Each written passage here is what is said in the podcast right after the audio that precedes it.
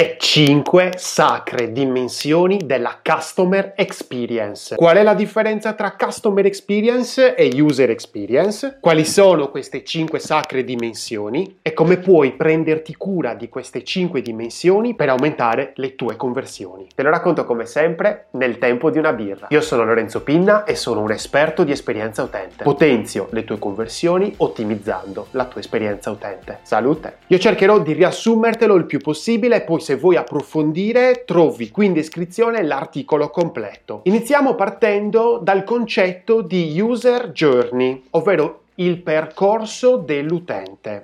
Per utente io intendo la persona che usa in generale, quindi può essere un visitatore, può essere un lead, può essere un prospect, può essere un customer, quindi attenzione che l'utente può avere queste diverse tipologie in base a dove si trova in questo percorso. Immaginiamoci questo percorso come una via che ha un inizio e si spera che non abbia una fine, perché se ha una fine vuol dire che l'utente è andato via. La prima parte è quella del visitatore. La seconda parte di questo percorso, di questo user journey, è quella del lead. E un'altra parte ancora dove abbiamo il prospect e l'ultima parte diciamo che abbiamo il customer, il cliente. Queste diverse tipologie di utenti ovviamente devono vivere necessariamente un'esperienza diversa gli uni dagli altri. Infatti l'esperienza del visitatore deve essere per forza diversa dall'esperienza di un lead come l'esperienza di un lead deve essere assolutamente diversa rispetto a quella del customer, del cliente. Se hai una sola esperienza per tutte queste tipologie di utenti, è ovvio che stai parlando a tutti nello stesso modo. È come se hai un negozio e parli allo stesso modo alla persona che entra per la prima volta nel tuo negozio oppure al cliente che magari compra da te da 10 anni. È ovvio che non puoi parlare allo stesso modo. Gli utenti se ne accorgono e nel momento in cui tu vai a personalizzare l'esperienza, vai anche a migliorare, a ottimizzare le tue conversioni. Questo è un dato di fatto. Quindi già con questo esempio abbiamo capito che cos'è la user experience e che cos'è invece la customer experience. Ovviamente la user experience è tutta l'esperienza che vive l'utente, mentre invece la customer experience è l'ultima parte dell'esperienza. Quindi quando l'utente decide di fidarsi di te e compra nel tuo e-commerce. Quella è la customer experience, tutto quello che avviene dopo l'acquisto. Quindi anche tutto il discorso di user journey contro customer journey molte volte vengono, come si può dire, usati come sinonimi, ma questo è errato perché? perché lo user journey è tutto quanto il percorso, mentre invece il customer journey è solo la parte finale del percorso, quella dove l'utente ha già comprato. Questo percorso è diviso in parti. Ogni parte di questo percorso ha delle porte, dei punti in cui gli utenti possono entrare e ovviamente uscire. Questi punti vengono chiamati touch point, ovvero i punti di contatto, che il tuo prodotto, il tuo servizio, il tuo e-commerce, il tuo sito, insomma il tuo prodotto digitale, ha con le persone. Questi punti di contatto infatti fanno entrare o uscire utenti. Una bella lezioncina proprio di che cosa sono gli utenti e che cosa è uno user journey. La cosa principale di quest- tutto questo discorso dello user journey è che bisogna monitorare che cosa? Le porte perché bisogna capire quante persone stanno entrando, quante persone stanno uscendo, in quale porta, perché io in base al fatto che so quante persone stanno uscendo da quella determinata porta, so anche costruire quanto è efficace tutta la mia strategia di user experience. Ci sono 5 aspetti cruciali che determinano la customer experience, ma ovviamente anche la user experience. E sono queste 5 sacre dimensioni. Sono la dimensione cognitiva, la dimensione affettiva, la dimensione sensoriale, la dimensione comportamentale e la dimensione sociale. Quindi in questo percorso dell'utente, questo user journey,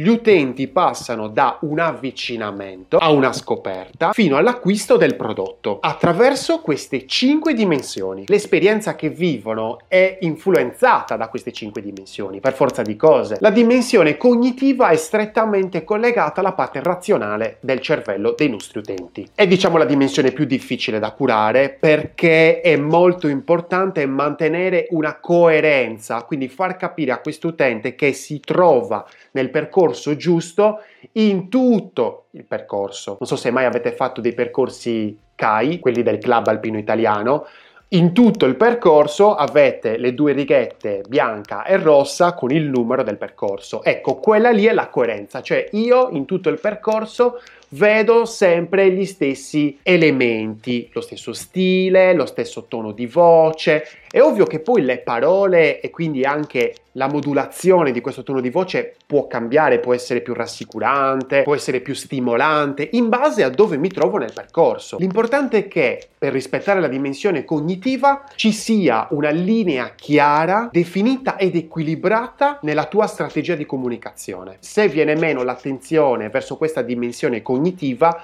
ovviamente l'utente si troverà spaesato, confuso, non capirà a chi ti stai rivolgendo, se si trova nel posto giusto, ok, ho cliccato qui, sono arrivato in quest'altra pagina, ma questa pagina fa parte del tuo sito o mi stai mandando da un'altra parte? Cioè, questa confusione diciamo che è un grande ostacolo verso la conversione. Quindi sicuramente è molto importante monitorare l'esperienza degli utenti in tutte le fasi del percorso per capire se questa dimensione cognitiva è percepita in maniera sana, in maniera positiva. Fare un'analisi dell'esperienza utente è fondamentale, bisogna capire in maniera continua se quell'utente si trova bene e sta capendo le cose come noi vogliamo. Poi abbiamo la dimensione affettiva o emotiva. Come ti dicevo prima, in ogni touch point, quindi in ogni porta, in ogni punto di contatto, abbiamo sicuramente un'emozione diversa del nostro utente. Quindi ecco perché bisognerebbe progettare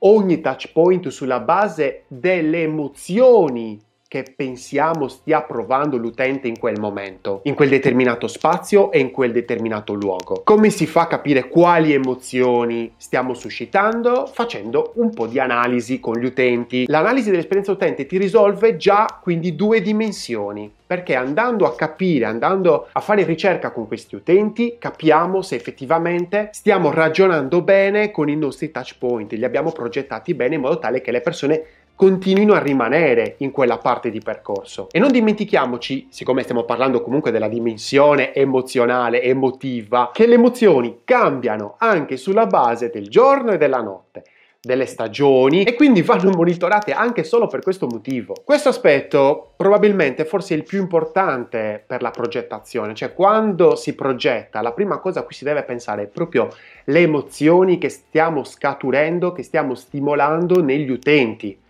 È ovvio che non possiamo mai esserne certi, però possiamo arrivare a un grado di certezza o comunque un grado di rischio sempre inferiore, quindi a un grado di certezza superiore. La dimensione sensoriale, quindi ha a che fare con i sensi. Quali sono i sensi che sono impegnati in questo percorso? È ovvio che siccome stiamo parlando di un prodotto digitale, è il senso principale che verrà stimolato sarà la vista. Rimanere ancorati a quel discorso della della dimensione cognitiva, quindi essere chiari, essere coerenti sempre e comunque in modo tale che l'utente si senta tranquillo, ma essendo che dobbiamo stimolare anche la dimensione sensoriale, andare attraverso per esempio le parole a stimolare anche tutti gli altri sensi, quindi l'olfatto, il gusto, il tatto, attraverso dei racconti delle storie che possano coinvolgere i nostri utenti. E ancora lì, come facciamo a sapere se il nostro utente è coinvolto? Attraverso l'analisi dei dati, quindi attraverso l'analisi di esperienza utente scientifica, dove vai effettivamente a capire se quell'utente rimane in pagina, quanto tempo rimane in pagina, è un tempo giusto, è un tempo sbagliato. Sono tutte cose che uno UX specialist, un esperto di esperienza utente fa deve fare per poter comprendere la situazione. La dimensione comportamentale è bella bastarda perché dobbiamo sapere dentro quel determinato touch point, punto di contatto, porta, chiamatela come volete, qual è l'intenzione del nostro utente? Cioè è entrato in quel touch point perché vuole capire meglio, perché vuole approfondire, ci conosce già o non ci conosce affatto. Noi dobbiamo avere il controllo dell'intenzione, del comportamento dell'utente in quel determinato touch point e quindi in quella determinata parte di percorso. Perché se sappiamo la sua intenzione, possiamo sistemargli il sentiero come meglio per lui. Se invece noi non sappiamo l'intenzione dell'utente, rischieremo di fare un macello, facciamo un percorso che magari per lui è troppo difficile oppure troppo facile, quindi non è coinvolgente abbastanza abbastanza e uscirà. L'ultima dimensione è quella sociale. Ma di cosa stiamo parlando effettivamente? Stiamo parlando di comunicazione di un utente con altri utenti. Quindi tutto quel discorso di social proof, social reputation, concetti importantissimi. Quindi andare a capire, quindi è una, sicuramente una dimensione di riflesso. Questa cosa non la puoi controllare al 100%, però puoi agire, puoi curarla sicuramente. Andando a fare cosa? Andando a guardare i commenti che ti hanno lasciato i tuoi utenti o addirittura, meglio sarebbe, predisponendo degli ambienti, dei posti tu stesso per raccogliere i feedback dei tuoi clienti.